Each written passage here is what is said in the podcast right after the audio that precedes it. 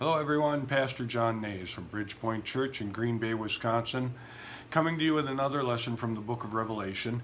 I hope you're enjoying this. I've been enjoying doing it, but um, I do want to just make a couple of clarifying points. I'm not going overly deep into a lot of this stuff. I'm trying to just stick with what the scripture says and point out the more obvious points that I think the church really needs to be aware of. For instance, on Sunday I spoke on last days. We're living in the last days, and there's a response to that. How do we live in the last days? And today we're going to look at the 144,000. Uh, in fact, that's where chapter 14 begins, so that's where we're going to start today, was chapter 14. And I want us to look at uh, chapter 14 and begin with that understanding that these are, the 144,000 are saved out of the tribulation.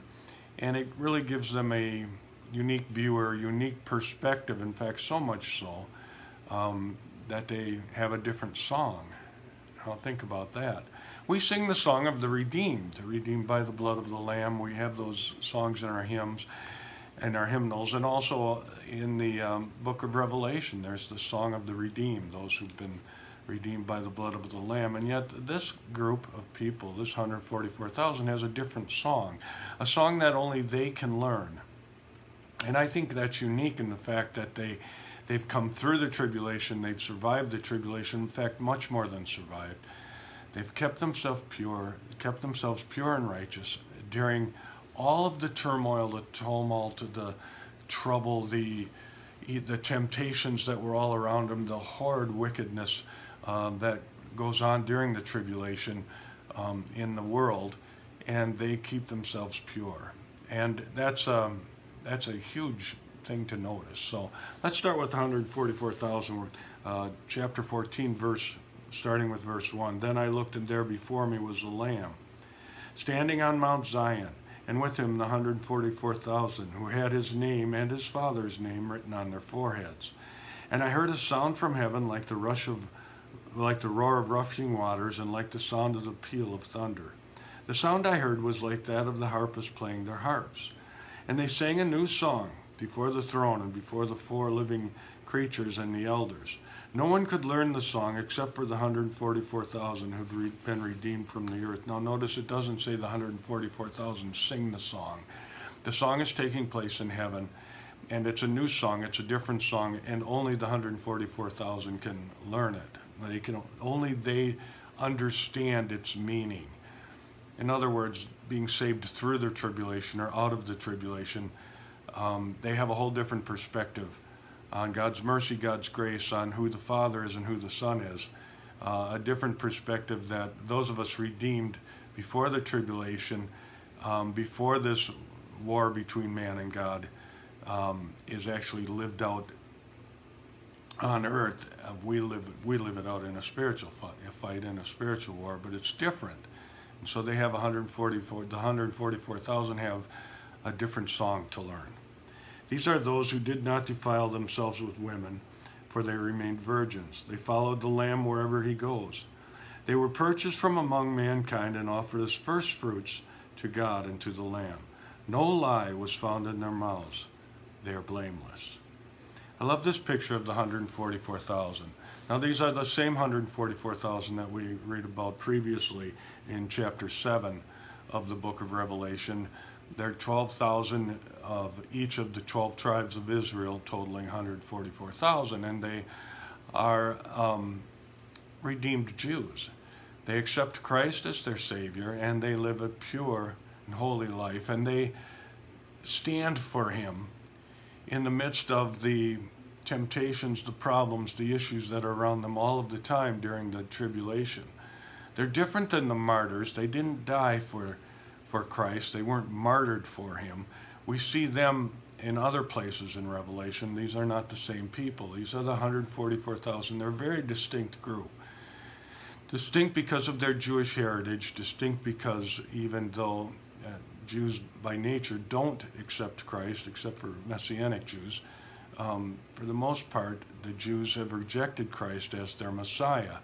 And these 144,000 determine that Jesus really is their Messiah. And so fervent is their commitment to Him. It literally says uh, they follow the Lamb wherever He goes. So they're so committed to Christ and to following after Him that they um, they literally live for Him in purity uh, during the whole seven years of the tribulation. Also, I want you to notice that when I looked, there before me was the Lamb standing on, on Mount Zion. This is the Christ. This is the conquering Christ, the overcoming Christ. And establishes on Mount Zion as the uh, place on earth where Christ will reign from. This is the end of the era that we now live in. That is the era of Genesis through uh, to this point in Revelation the earth has been groaning against and fighting against and struggling with their fallen nature. On Mount Zion, Christ, with the 144,000, will establish a new kingdom that is based on God, His Word, His faithfulness, His truth, His justice, all of the things that God is His love, His compassion, His mercy, His grace. All of the things that God is, the earth will finally, finally, after hundreds of thousands of years, find that place of peace and rest with their Creator. And we'll go into that a little more as we look at this next, next passage. Verse 6 Then I saw another angel flying in midair, and he had an eternal gospel to proclaim to those who live on the earth, to every nation, tribe, language, and people. He said in a loud voice, Fear God and give him glory, because the hour of his judgment has come. Worship him who made the heavens and the earth, the sea, and the springs of water. Now, notice this is a new song, uh, the 144,000 sing. This is a new gospel. Notice the choice of words here this eternal gospel to proclaim to those who live on the earth. To every nation, tribe, language, and people, he said with a loud voice. Listen to what he says. Fear God and give him glory, because the hour of his judgment is come. Worship him who made the heavens, the earth, the sea, and the springs of water. This is all of the earth being called back to this eternal truth. God, the Creator, maker of heaven and earth, is coming back to reclaim what is His. And all of the earth is, is being led to this point. Come now and worship this God. Come now and worship this Father. Come now and worship Him. He's the Creator, He's the maker of heaven and earth. The hour of His judgment has come. He's had enough. And He's coming to reclaim that which is His, belongs to Him. He made it. It's always been His. The people of the earth and the enemy of this earth, Satan, Lucifer, Beelzebub, whatever name you choose, has chosen to fight against the God who is the creator, who is the maker of all things. And in doing so, they've alienated themselves from God and they've reaped or rack, racked up all kinds of destruction and evil and horrible things on the earth. Study history, you'll see it. Look around you today, you'll see it. But the day is coming when the Lamb of God, the 144,000, will have a new song to learn, and there is a new gospel, there is a new message out there that says we're returning back to our Creator. Let's go back to Genesis. Let's see who this God is and understand Him. Now, there's another angel that that uh, enters the fray, and he says this in verse 8 A second angel followed and said, Fallen, fallen is Babylon the Great, which made all the nations drink the maddening wine of her adulteries. Now, Babylon the Great is, well, Babylon is a city, historical city, but it's more than that. It's the it's the place, the political point, the system of politics, the system of spirituality or religiousness that um, invades or or covers the earth. And in during the time of tribulation, the whole world is going to turn to this system of governance and religiosity that is Babylon, Babylon the Great. It's a destructive force, it's a destructive nature. It's anti God, anti Christ. And it is, it is destroying humanity. And during the tribulation, we see that destruction happening. Now we're about to enter into the time when Christ will reign over all of the earth. And these angels are making these proclamations, flying in midair into the heavens, or into the heavenlies even, and saying, These are the things that are about to come. Now remember, chapter 14 again is parenthetical.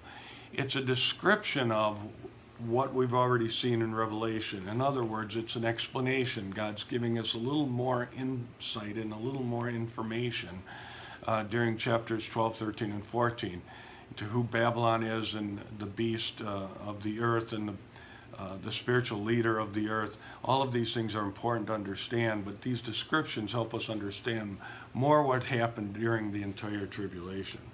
Now let's move on to the third angel. The third angel followed them and said with a loud voice, If anyone worships the beast and his image, and receives its mark on their forehead or on their hand, they too will drink the wine of God's fury, which has been poured full strength into the cup of his wrath.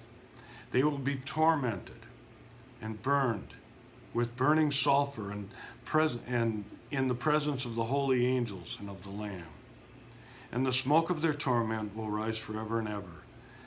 There will be no rest day or night for those who worship the beast and its image, or for anyone who receives the mark of his name.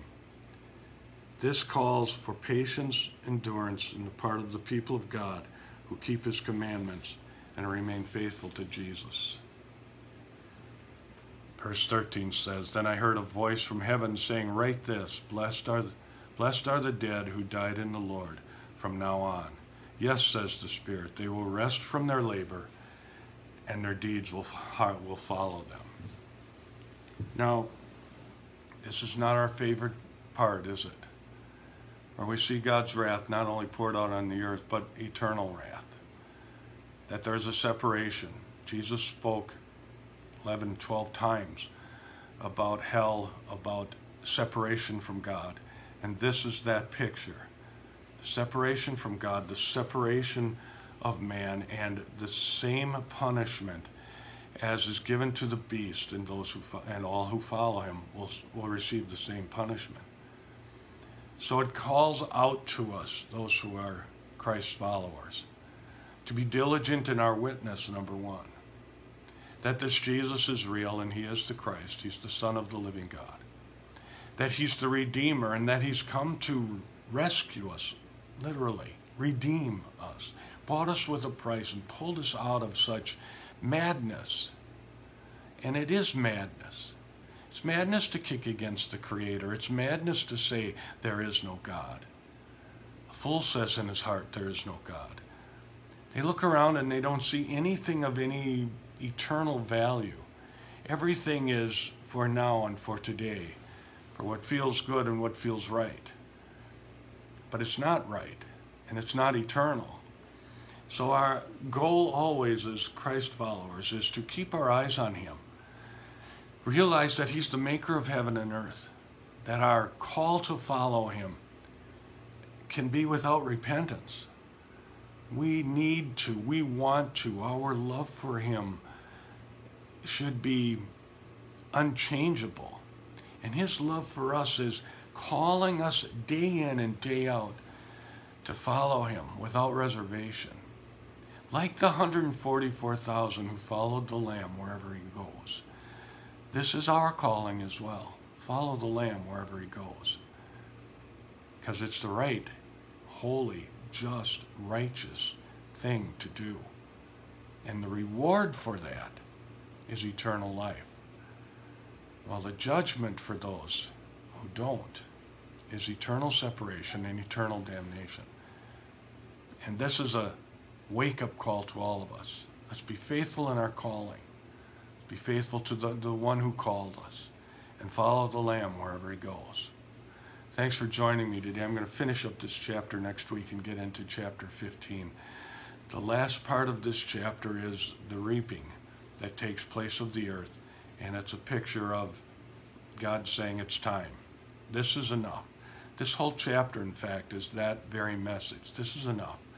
I've been patient long enough. I've endured long enough. I've given you every chance. It's our calling us again, come and follow me. Just like he did with his disciples, come and follow me. How will we answer? I don't know about you, but I'm ready to follow him wherever he goes, wherever he leads me. There is no cost too great. There is no sacrifice to make because in the end, the reward will be far, far, far beyond anything I've ever given up. So let's serve him. Let's follow him for his glory and for the glory of his church. Thanks for joining me today. Hope to see you next week.